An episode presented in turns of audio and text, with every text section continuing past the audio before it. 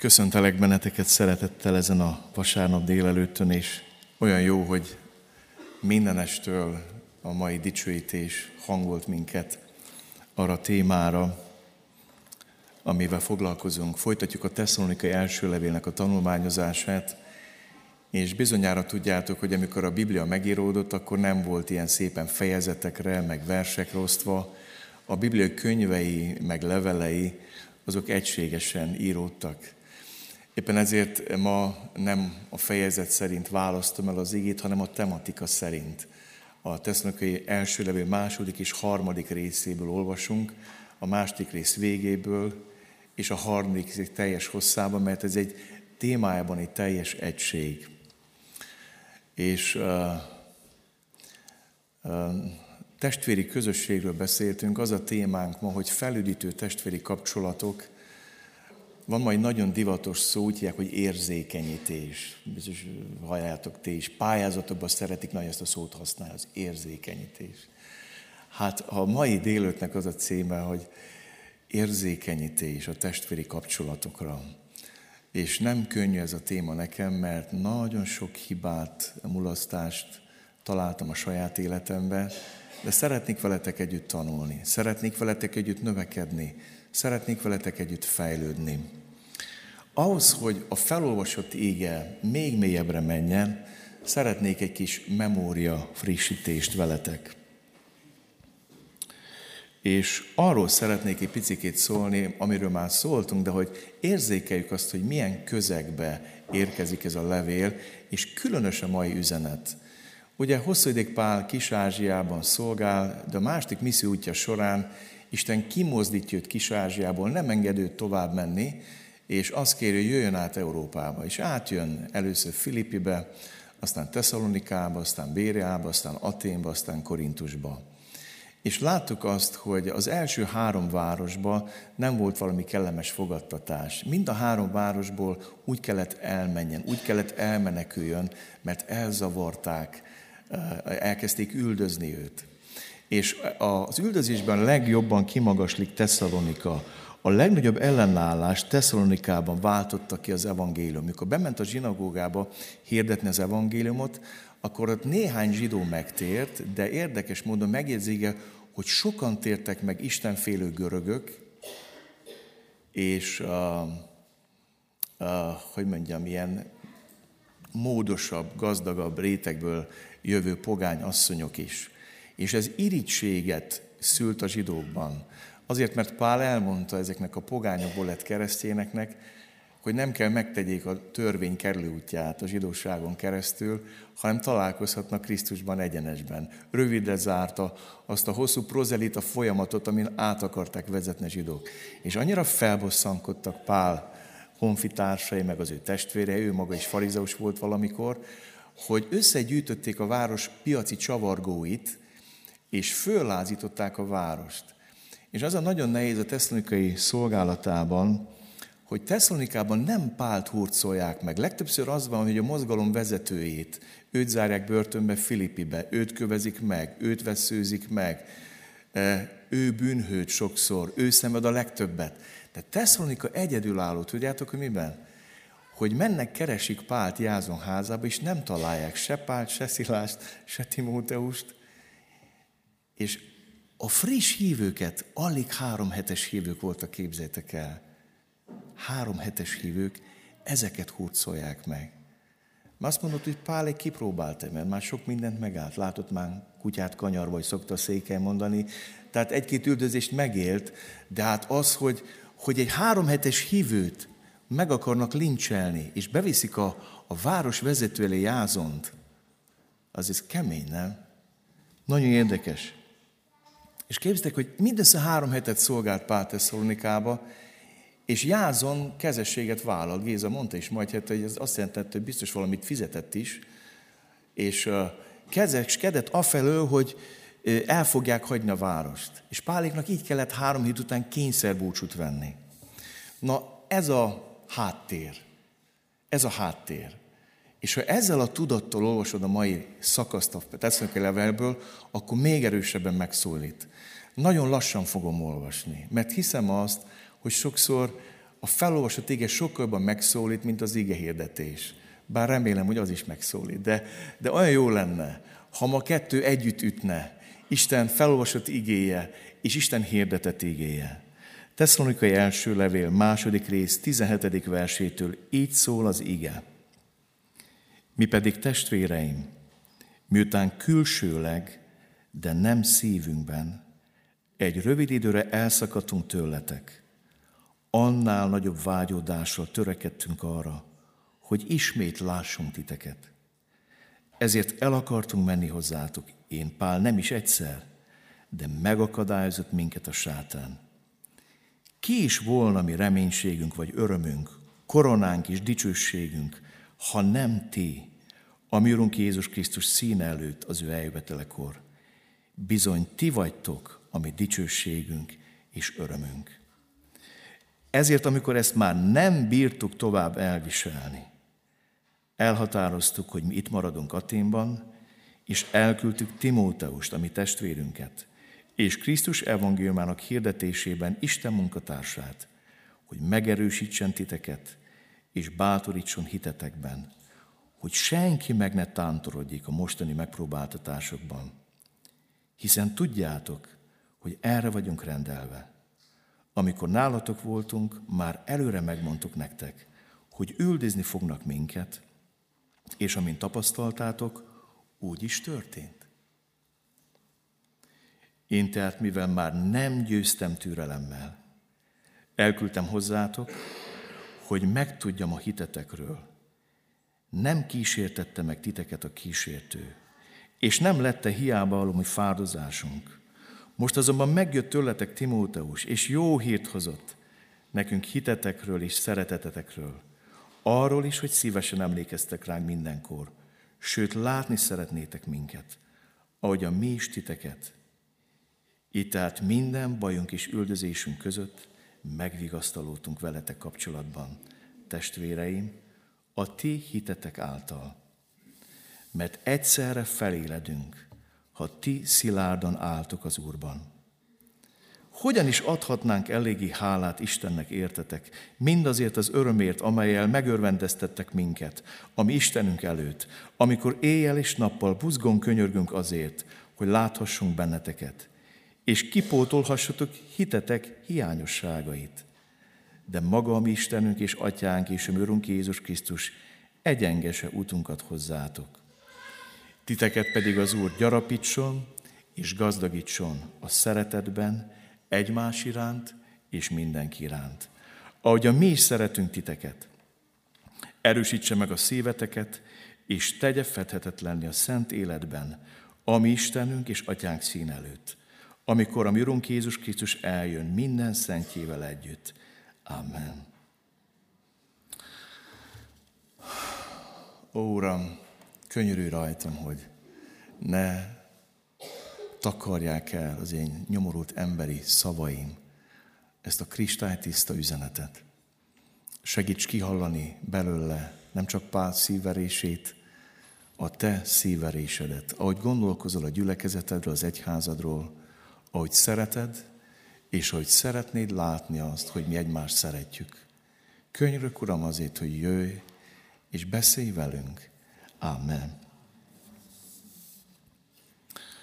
Amikor először olvastam ezt a szakaszt a Thesszalonikai levélből, akkor uh, így feltűnt bennem, hogy normális ez a testvéri szeretet. Ha ma egy uh, pszichológus ezt elkezdi olvasni, azt mondja, hogy hát itt ez már már súrolja a normalitás határát. Itt, mikor azt mondja, hogy nem bírtuk, már nem tudtam türelemmel kivárni, mennyire vágytam találkozni veletek, hogy ez már már a kapcsolatfüggőség határait súrolja. Szeretném nektek elmondani, hogy az Isten szeretete meghaladja az emberi szeretetet. Az Isten szeretete egészen más, mint a mi szeretetünk. Mi pedig testvéreim, miután külsőleg, de nem szívünkben, egy rövid időre elszakadtunk tőletek, annál nagyobb vágyódással törekedtünk arra, hogy ismét lássunk titeket. Ezért, amikor ezt már nem bírtuk tovább elviselni, elhatároztuk, hogy mi itt maradunk Athénban, és elküldtük Timóteust. És nézd meg a folytatást. Én tehát, mivel már nem győztem türelemmel, elküldtem hozzátok, hogy megtudjam hitetekről, nem kísértettem meg titeket a kísértő, és nem lett-e hiából a mi fáradozásunk. Így tehát minden bajunk és üldöztetésünk között megvigasztalódtunk veletek kapcsolatban, testvéreim, a ti hitetek által, mert egyszerre feléledünk, ha ti szilárdan álltok az Úrban. Hogy lehet az, hogy elmegy három ember egy városba, hirdetik az evangéliumot, némelyek gyűlölik őket emiatt, némelyek megtérnek, és szűk három hetet töltenek együtt a testvéreikkel, és egy ilyen mély, szoros kapcsolat alakul ki, hogy valaki ilyet ír három hét ismeretség után. Hogy lehet ez? Hát szeretném megnézni gyökereit ennek az egésznek, és gyertek, nézzük meg először azt, hogy az emberi kapcsolatainknak az alapja a Szent Háromság Isten. Az ember teremtése mögött nem Isten szava és beszéde áll, hanem a Szent Háromság kapcsolatai. A teremtett világ összes más dolga mögött a teremtő szó áll. Legyen világosság, váljanak el a vizek, tűnjék fel a száraz, hozzon a föld maghozó növényeket, pesdüljenek a vizek, pesdüljön a levegő, legyenek szárazföldi állatok. Az ember teremtése mögött a Szent Háromság kapcsolata van. Megszólal a Szent Háromság. Alkossunk embert a saját képünkre és hasonlatosságunkra. És érdekes, mikor az ember teremti meg a második teremtés történetben, ahol megformálja a föld porából, akkor azt mondja, nem jó az embernek egyedül lenni. És azért írtam csak ennyit ebből az igeversből, megmondom miért. Mert feltűnt nekem, nem azt mondja, hogy nem jó a férfinak asszony nélkül lenni, vagy feleség nélkül lenni, hanem nem jó az embernek egyedül lenni. Ezért adok a férfinak feleséget, a szülőnek gyereket, a gyermeknek testvért. Miért? Mert a Szent Háromság kapcsolatai vannak az emberi kapcsolatok mögött. Isten a szeretet, ő a, ő a szeretet Istene, azt énekeltük, szeretet Istene. Isten szeretet. Éppen ezért nem egy egyszemélyes despota, hanem Szent Háromság kapcsolataiban létező, tökéletes kapcsolataiban létező Isten. Szeretet kapcsolataiban. És ezért minket is kapcsolata teremt. Ezért nem jó az embernek egyedül, mert az ember egyedül nem tudja tükrözni. Egyedül nem tud tükörképe lenni a Szent Háromságnak. Ahhoz, hogy a Szent Háromság kapcsolatai láthatóvá legyenek, ahhoz, hogy az Isten képmás megjeljen a Földön, az minimum két ember kell. Az lehet férj-feleség, lehet szülőgyerek, lehet testvér, lehet gyülekezeti tag, de az legalább kettő kell. Ahol megnyilvánulhat az Isten szeretete. És éppen ezért, mivel az ember kapcsolataiban mutatja meg a Szent Háromságot, mint Isten képmását, ezért a sátán mindent megtesz azért, hogy ezt hiteltelenítse. Éppen ezért a bűnnek az egyik nagy nyomorúsága, hogy egy kapcsolatbeli tényező, viszonyulásbeli tényező elválaszt minket Istentől, elidegenít Istentől, szembefordít Istennel, de mi még szomorúbb, vagy ami ennek a következménye, hogy szembefordít minket egymással. A bűn eltorzítja és káoszba taszítja emberi kapcsolatainkat. Csak néhány példát mondok nektek a teljesség igénye nélkül. Mikor meglátja Ádám Évát, ráébred Évára, azt mondja, csont a csontomból, hús a húsomból, úgy szeretlek téged, mint magamat. De miután vétkezik, azt mondja, az asszony, akit mellém adtál. Utána ő már csak egy bűnbak, akire rád hárítani minden felelősséget. A házasságban Isten úgy döntött, hogy szövetségesei legyen egymásnak a férfi és a nő. És a bűn átka után legyőzendő, ellenfél, rivális, a nemek háborúja, hogy nem szövetségesként nézünk egymásra, nem társként kezeljük egymást, a legyőzendő feleként. Érdekes, hogy már az első emberpár gyermekeinél megjelenik a Káin szindróma.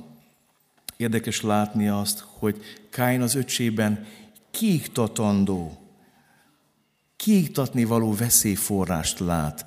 Ha nem lenne Ábel, akkor Isten elfogadta volna az én áldozatomat.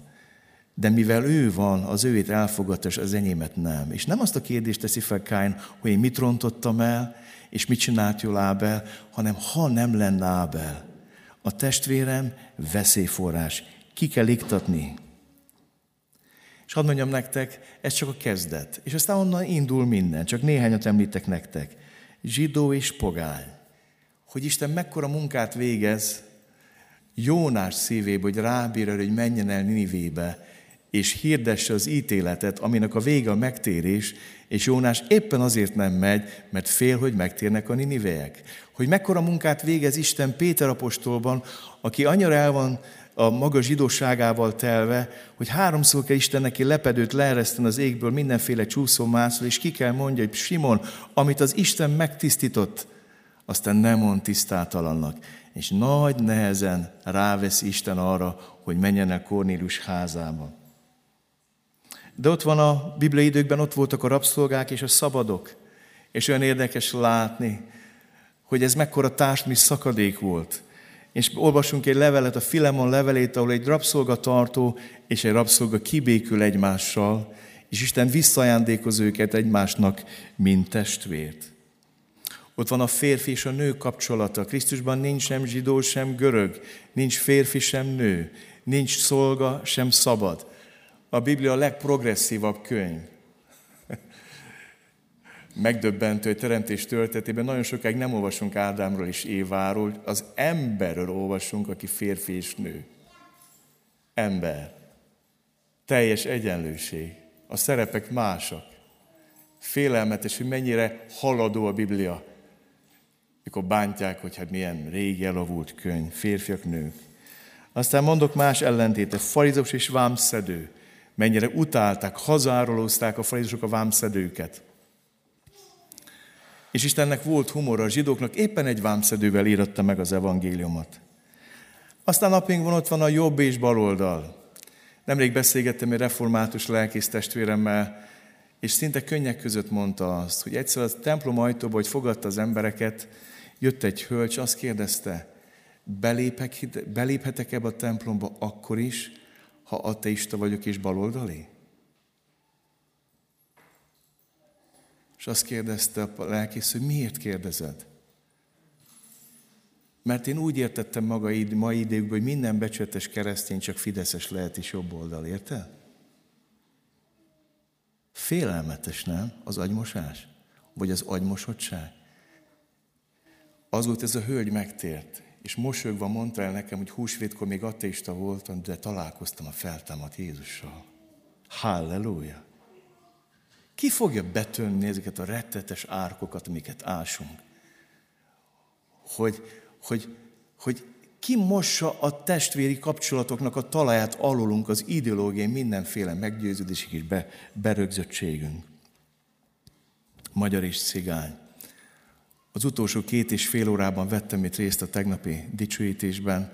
Megrendítő volt, nagyon jó volt együtt lenni a keceliekkel és a a békésiekkel voltunk együtt, ők szolgáltak a végén. És az utolsó dicsőítő csoportban Kovács István, ő egy skinhead volt valamikor. Tudjátok, hogy ők gyűlölik a cigányokat. És képzeljétek, hogy megtért az István, és Istennek volt humora, cigány gyülekezetet plántál Békésen. És ez azért hátborzongaton szép volt, amikor a Kovács István itt két-három roma józenésszel dicsérték az Urat, nem? Hát nem szép ez? Értitek, hogy mit csinál a bűn, milyen káoszt okoz politikai síkon, ideológiai síkon, faji síkon, mindenféle síkon, nemzeti, ássuk az árkokat. Történelmi, kisegyház. Az egyik arra büszke, hogy mi régiek vagyunk, ötszáz, mi van kétezer éve vagyunk. Ezek ti még olyan gyökértlenek vagytok, még csak kétszáz éves, száz éves, hát mi az? Ő arra büszke, mi meg arra büszkék, hogy tudjuk a tutit, nem? Hát csak tudjuk a tutit. Nem? Egyik rosszabb, mint a másik. Egyik erre gőgös, a másik arra gőgös. Isten a gőgöt nem tudja megáldani. Szegények, gazdagok. Annyiféle feszültség van, ami megfertőzi a kapcsolatainkat. A bűn az eltorzítja és káoszba taszítja az emberi kapcsolatainkat. És úgy szeretném ma is az evangéliumot hirdetni nektek. A kereszt a kapcsolatunk gyógyulásainak a hely, a forrása. A zsidókhoz írt levél második rész tíz tizenegyes verse azt mondja, mert az volt méltó Istenhez, akiért van a mindenség, és aki által van a mindenség, hogy őt, mármint Jézust, aki számtalan fiát vezeti dicsőségre, üdvösségük szerzőjét szenvedések által tegye tökéletessé. Mert a megszentelő és a megszenteltek mind ugyanattól származnak, ezért nem szégyeli őket testvéreinek nevezni. Az a Jézus, aki meghalt a Golgotai keresztfán, minden bűnt, minden ellenségeskedést, minden konfliktust, minden háborút, minden meg nem bocsátást, minden engesztelhetetlenséget, minden ennek a nyomába járó sebet magára vett a Golgotai kereszten. Isten úgy döntött, hogy azt, aki bűnt nem ismer, aki szent, tiszta és ártatlan, arra veti rá a világ összes bűnét, gennyét, mocskás szennyét, minden konfliktusunkat, amit csak itt felsoroltam, csak néhányat, oda vetette Krisztusra, oda vetette, oda vetette. Még a politikai meggyőzéséből fakadó konfliktus, még azt is elhordozta Jézus a kereszten. Mindegyiket elhordozta. És nem szégyel minket a testvéreinek hívni. Az atya egyszülött fia. És azért hív minket testvéreinek, mert az ő vérébe került az, hogy mi újból visszakerüljünk oda, ahova vagyunk, vagyunk, ahol minket az atya hív. Hogy ne csak a teremtés jogán legyünk az övé, hanem a megváltás jogán. Hogy Jézus vérén keresztül úgy tekintse rád Isten, mint szeretett gyermekére. És rád is érvés legyen, amit a fiúra mond, hogy te vagy az én szeretett fiam, hogy gyönyörködöm. Nem azért, mert okot adtál rá, hanem azért a fiú megváltott téged az ő drága vérén. De nagy dolog ez. Éppen ezért a gyülekezet egy különös hely. És most érkezünk meg, hogy mélyebben megértsük ezt a mai igét. A gyülekezet az a hely, ahol Krisztus van középen. A gyülekezet az a hely, ahol a kereszt van középen. A gyülekezet egy keresztközpontú hely. Az Isten áldozatának, szeretetének kell mindig középen lenni. A gyülekezet az a hely, ahol megvalósul Krisztus benned és bennem. Ez a keresztjén önmegvalósítás. Hogy Krisztussal együtt keresztre vagyok feszítve, élek pedig többé nem én, hanem él bennem a Krisztus. Barátkozókon van, aki nagyon őszintén elmondta, hogy hát ő bizony most nagy konfliktusban van a kolléganő, mit csináljon? Most egy hete nem beszélnek. És próbáltuk afelé terelni, hogy hát a Krisztussal együtt keresztre vagyok feszítve, élek pedig többé nem én, hanem él bennem a Krisztus. Deríts ki, ami a kedvenc teája. Mi a kedvenc csokia? Vegyél neki egy ajándékot. Kezdj el szolgálni felé, tagad meg magad, engedd, hogy éljen benned és általad Krisztus. A gyülekezet az a hely kell legyen, a lő van középen. És ezért nagy blaszfém és istenkáromlás, amikor bárki, legyen az lelkipásztor, vagy bármilyen szolgálat, vagy szolgálattevő, azt hiszi, hogy a gyülekezet az róla szól. A gyülekezet róla szól. Éppen ez a gyülekezet az igazi egyen, esélyegyenlőség helye. Teljesen mindegy, hogy honnan jöttél, milyen messziről, milyen mélyről, milyen sokat vétkeztél, milyen nagyot vétkeztél, ugyanaz a Jézus vére törölte el mindannyiunk adósságát. És a kereszt alatt a legnemesebb polgári gondolkodás embernek is ugyanarra a kegyelemre van szüksége, mint aki nagyon messziről jön. És a kereszt alatt mindenkinek kemény nulla forintja van. Úgyhogy nincs mivel dicsekedjünk, nincs mire felvágnunk. A kereszt ez a hely. Az esélyegyenlőség helye, a megtisztulás helye, a gyógyulás helye, a szabadulás helye, az atyai ház, a gyülekezet. ahol lehet a nagyobbiknak dúzogni egy ideig, de vagy megtér, vagy belevesz a dúzogásába, és a maga jóságával együtt megy pokolra.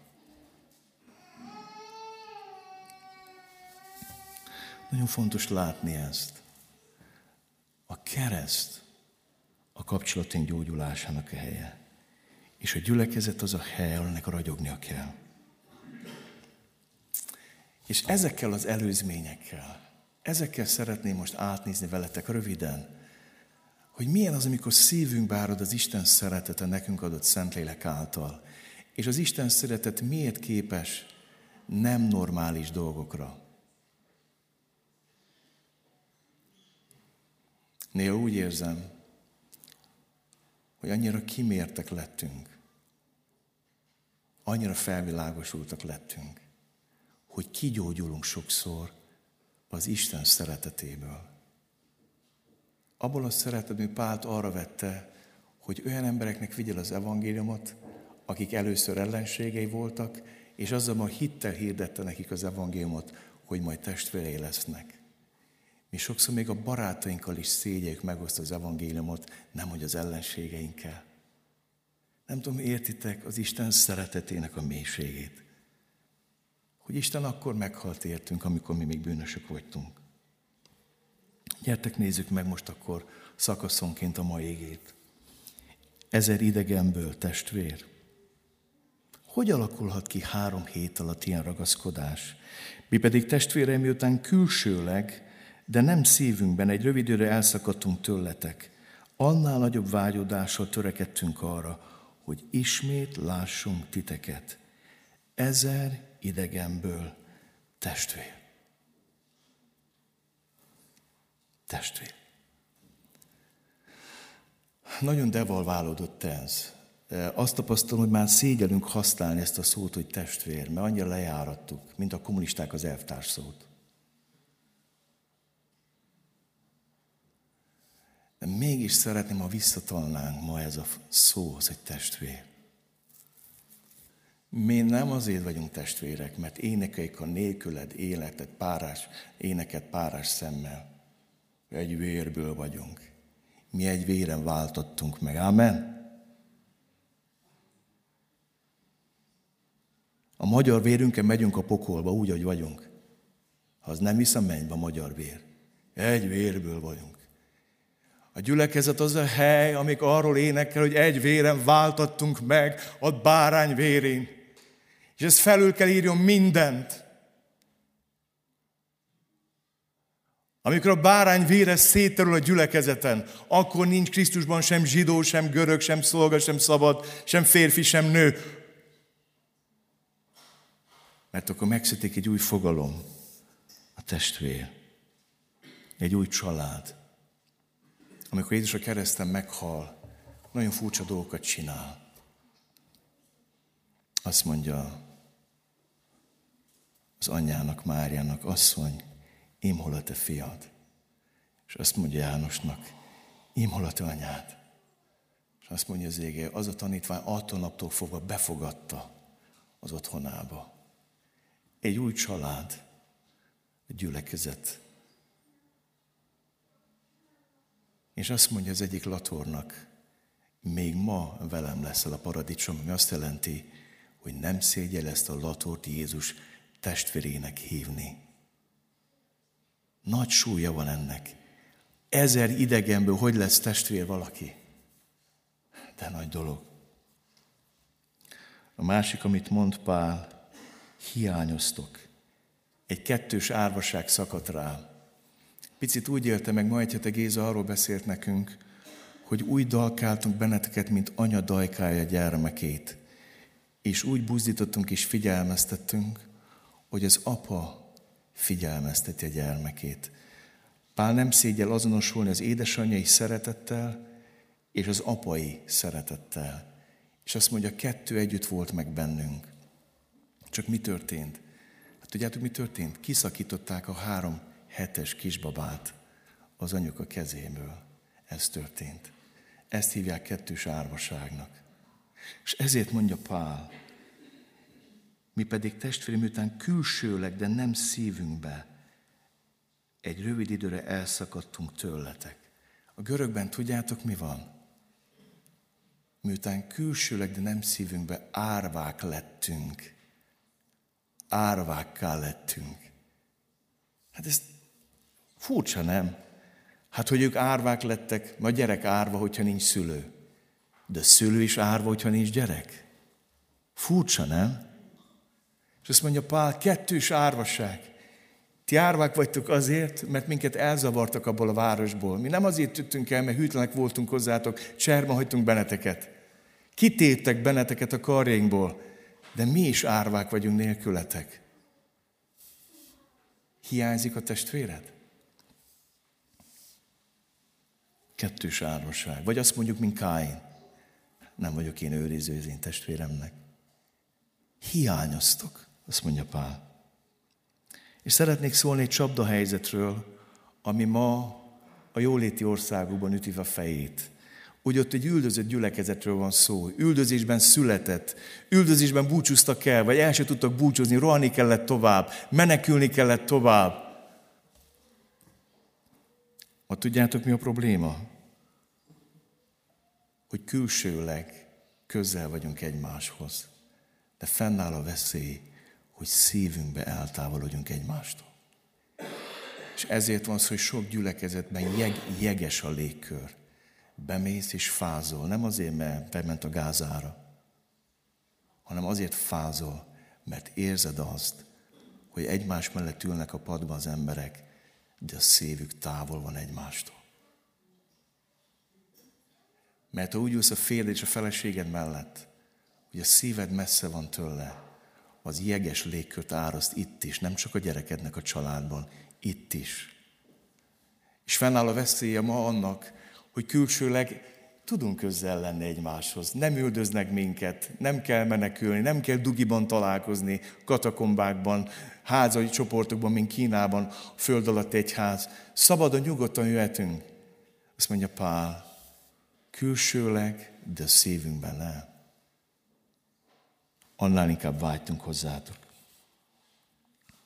A másik, amit mond Pál, szeretnék találkozni veletek. Bocsánat, kettőt ugrottunk.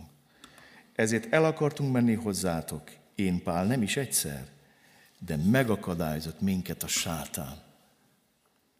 Honnan lehet tudni, hogy testvéred a testvéred? Hogy szeretnék találkozni veled. Nem kell imánkodni. Testvérek, gyertek! Testvérek, járjatok kis csoportra, járjatok házi csoportba, gyertek Isten tiszteletre. Azt mondja Pál, minket elszakítottak egymástól, nagyon szeretnénk találkozni veletek. Tovább megy Pál, és azt mondja, hogy örömforrásunk vagytok. Ki is volna mi reménységünk, vagy örömünk, koronánk és dicsőségünk, ha nem ti, a mi Urunk Jézus Krisztus színe előtt az ő eljövetelekor. Bizony ti vagytok a mi dicsőségünk és örömünk. Mikor volt ilyen örömöd azért, mert a testvéred testvéred?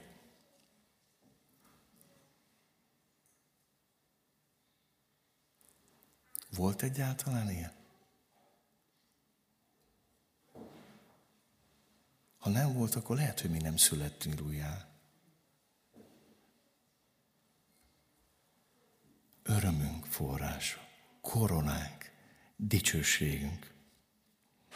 A következő, amit mond Pál, ami jellemző, és azt mondtam, hogy érzékenyítés a testvéri kapcsolatokra, féltő szeretettel szerettünk titeket. Ezért, amikor ezt már nem bírtuk tovább elviselni.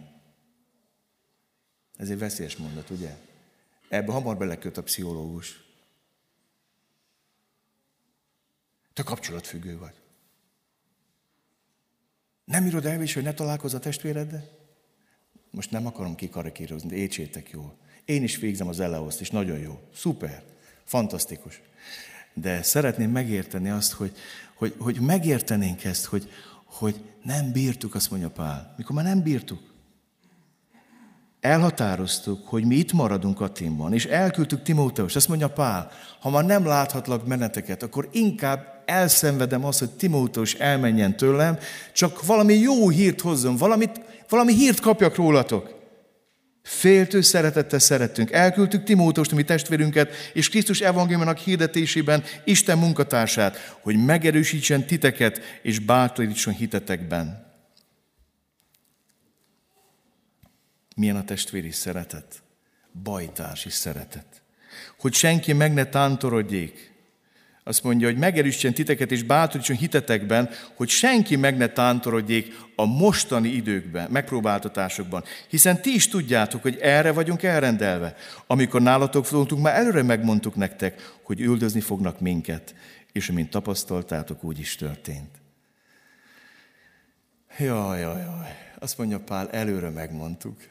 Előre szóltunk. Ne lepődjetek meg. Hát... Annyira hiteles volt Pál, még ott voltak rajta a sebek, amiket Filippiben kapott a börtönben. Ezekkel a sebekkel érkezett Thesszalonikába, és azt mondta, hogy nagyon örülök, hogy hitre jutottatok. Sokan, görögök, istenfélő görögök, tehetős emberek, meg nem csak azok, meg zsidók is, azt mondja, örülök, de szeretnék előre szólni nektek, hogy hogy érkeztem hozzátok.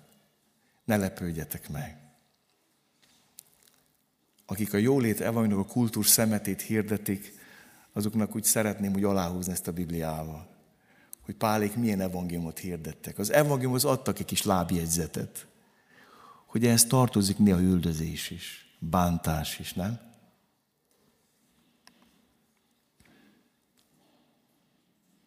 És azt mondja Pál, az igazi testvéri kapcsolat vigasz és felüdülés.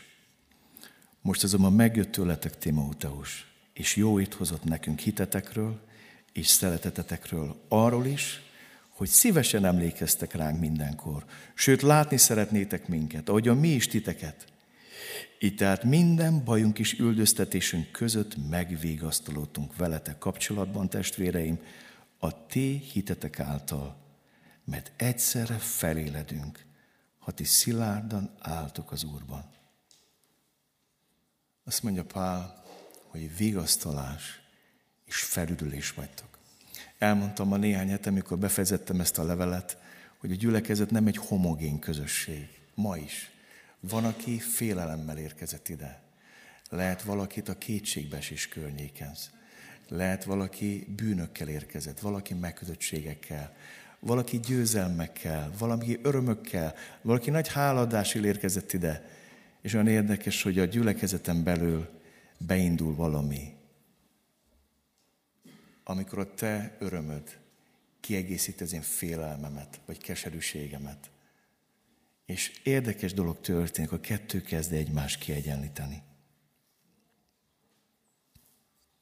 És az a folytatja Pál, háladásunk és könyörgésünk tárgya vagytok. Hogyan is adhatnánk eléggé hálát Istennek értetek? Mindazért az örömért, amelyel megörvendeztetetek minket a mi Istenünk előtt, amikor éjjel és nappal buzgón könyörgünk azért, hogy láthassunk benneteket, és kipótolhassuk hitetek hiányosságát. Hogy lehet ekkora örömbe csomagolni valamit, ami hiányosság, nem? Azt mondja, hogy kipótolhassuk hitetek hiányosságát, de mivel kezdi? Hogyan is adhatnánk eléggé hálát Istennek értetek mindazért az örömért, amely megörvendeztettek minket a mi Istenünk előtt, amikor éjjel és nappal buzgón könyörünk azért, hogy láthassunk benneteket, és kipótolhassuk hitetek hiányosságát. Az igazi testvéri szeretet látja a változás és a növekedés lehetőségét a másikba. És azt mondja Pál, hálás vagyok értetek, éjjel és nappal könyörgök.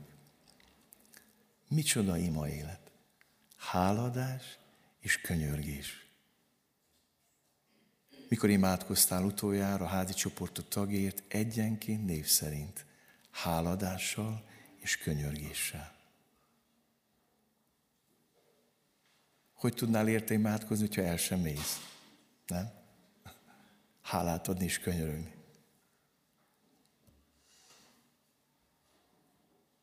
A háladásunk és a könyörgésünk tárgya vagytok.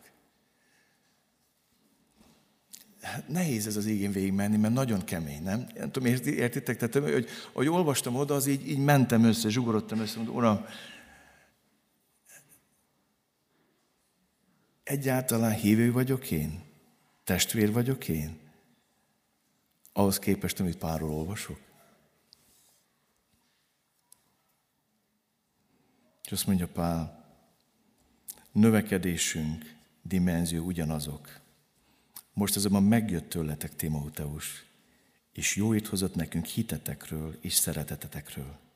Titeket pedig az Úr gyarapíts és gazdagítson szeretetben egymás iránt, és mindenki iránt, hogy a mi is szeretünk titeket, erősítse meg a szíveteket, és tegye fethetetlenül a szent életben.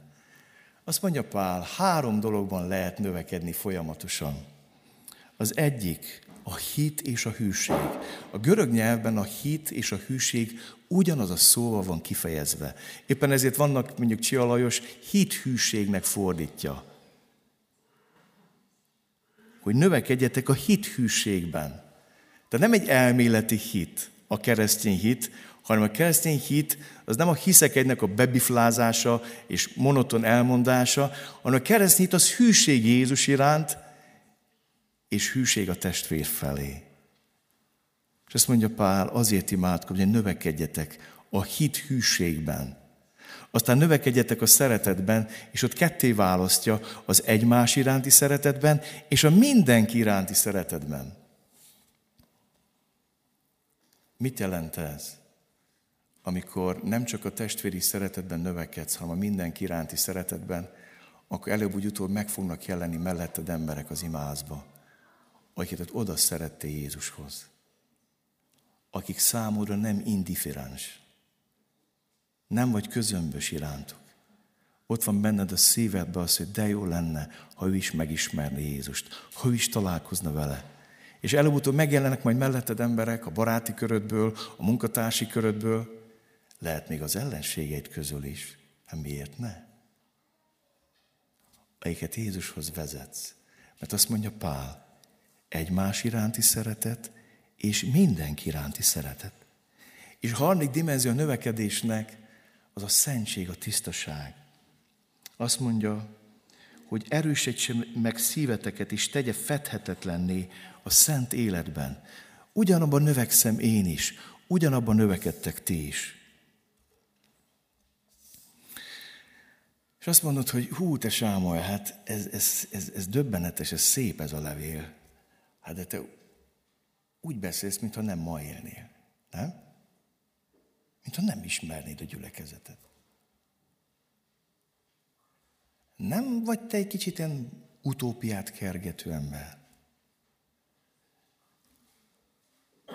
Arra kérlek benneteket, hogy ezt továbbítsátok Pálnak, jó? És mondjátok, hogy Pál, egy utópiát kergetsz. Ez lehetetlenség. Nem. Úgy hiszem, hogy a Biblia fájdalmas realizmusa a kapcsolatainkra is igaz. Pál nagyon jól tudta, hogy vannak problémák, hiányosságok. Thesszalonikában is, majd lettek Korintusban is, meg sok helyen. És nézzétek, mit mond a zsidókhoz itt levél. Ezért tehát a lankadt kezeket és a megroskadt térdeket erősítsétek meg, és egyenes ösvényen járjatok, hogy a sánta meg ne botoljon, hanem inkább meggyógyuljon. Törekedjetek mindenki iránt a békességre és a szent életre, amely nélkül senki sem látja meg az Urat. Ügyeljetek arra, hogy senki se halljon el Isten kegyelmétől, hogy a kesőség gyökere felnövekedve kárt ne okozzon, és sokakat meg ne fertőzzön. Tudjátok, miről van szó? Imádságban megfáradt hívőkről, lankadt kezek, megroskadt térdek. A keskeny útról letért hívőkről egyenes ösvényen járjatok, hogy a sánta meg ne botoljon, inkább meggyógyuljon. Konfliktusokkal teli emberekről van szó, törekedjetek mindenki iránt a békességre. És olyan hívőkről van szó, akiknek mindenféle bajuk van a bűnökkel és a szent életre. És milyen hívőkről van szó? Akik megkeseredtek, akinek a szívében felnőtt a keserűség gyökere, és ezt cipelik, és rá van írva az arcukra, és rá van írva a kapcsolatokra, a keserűség, a megkeseredés. A Biblia egy kiegyensúlyozott könyv. Miután láttuk azt, hogy Pál életében mit jelentett a testvéri szeretet, beszél a valóságról, a realizmusról, beszél, hogy mi minden történt egy gyülekezetbe. És nem az a legnagyobb baj, hogy ez megtörténik, hanem az, hogyha ezt nem veszük komolyan. Mert ma azt mondja Isten, erősítsük meg a gyülekezet térdét. Hívlak benneteket szeretettel minden alkalommal imádkozni. Gyertek imádkozni. Gyertek imádkozni. Erősítsük meg a gyülekezet térdét. A lankadt kezeket, a megroskadt térdeket erősítsük meg. Járjunk egyenes úton. Gyere ki a zsákutcáidból, a keskeny út árkaiból, gyere vissza. Jár egyenes ösvényen, hogy a sánta ne botoljon meg, hanem inkább meggyógyuljon. Törekedj békességre. Gergő, megkérdeztem ma, hogy mivel dicsőíthetjük Istent, és úgy eltaláltad. Gondolom, elolvastad az ígét, az alapígét, hogy a kapcsolatainkkal.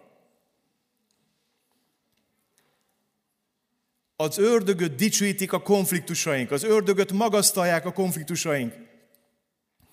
A sátán dicsőítő zenekarában a gyűlölet, a meg nem bocsátás, az engesztelhetetlenség, a kulcs szavak.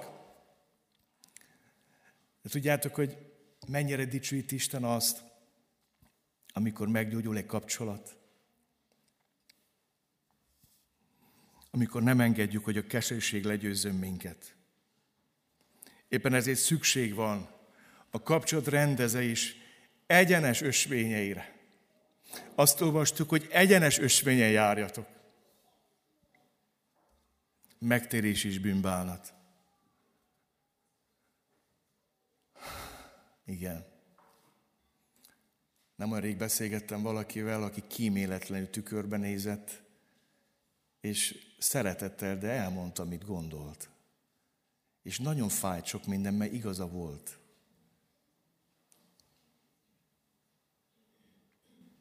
És éreztem, hogy itt nincs most helye magyarázkodásnak, önigazolásnak. Itt egy dolognak van helye, a megtérésnek, és a bocsánatkérésnek. Nem mondhatok más, csak ennyit, hogy bocsáss meg. Nagyon elrontottam, nagyon figyelmetlen voltam. Nagyon nem testvért láttam benned, hanem egy eszközt, aki betölti a szükségleteket, megold hirtelen valamit.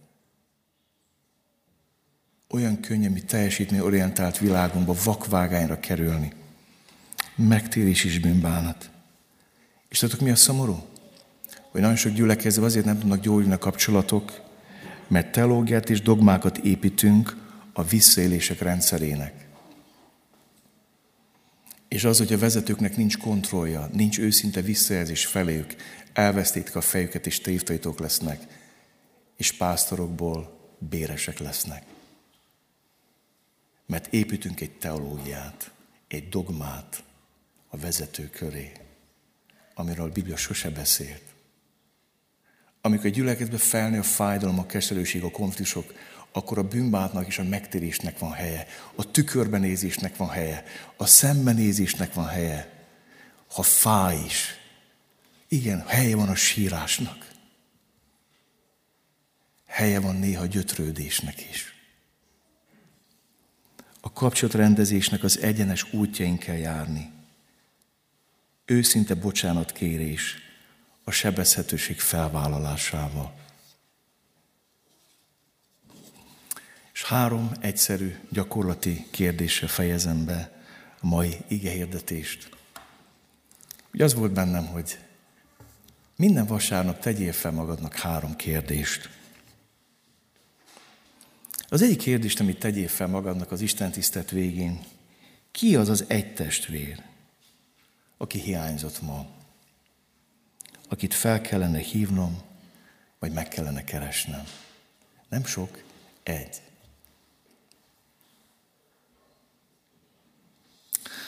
A második kérdés.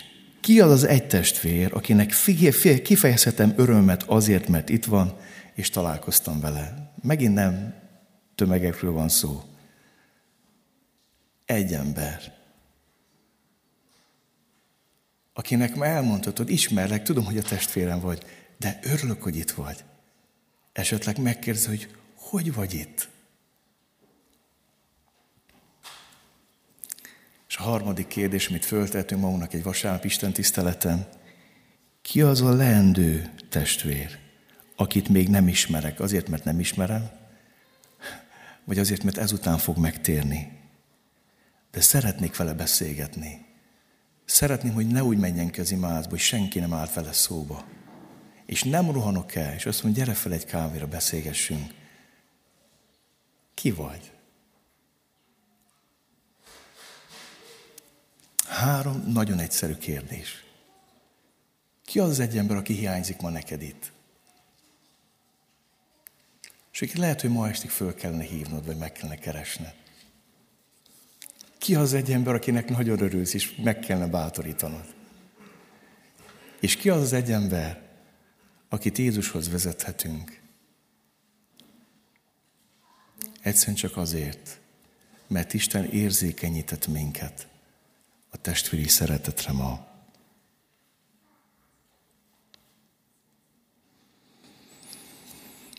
Gyertek, hajtsunk fejet és imádkozzunk. Hadd bátorítsalak téged arra, hogy imádkozhatsz egyedül, imádkozhatsz valakivel, vagy valakiért. Legyünk ebben szabadok.